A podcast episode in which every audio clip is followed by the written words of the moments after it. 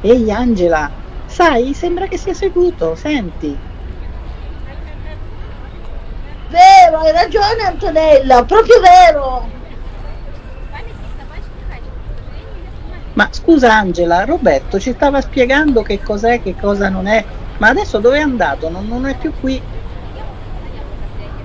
Ma guarda Antonella, sinceramente non lo so. L'hanno chiamato al telefono e sembrava così preoccupato.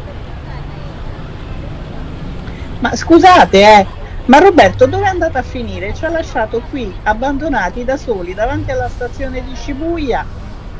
Come facciamo? E se volete scoprire che fine hanno fatto Roberto e i suoi amici, collegatevi al Moto Podcast da mercoledì 23 dicembre.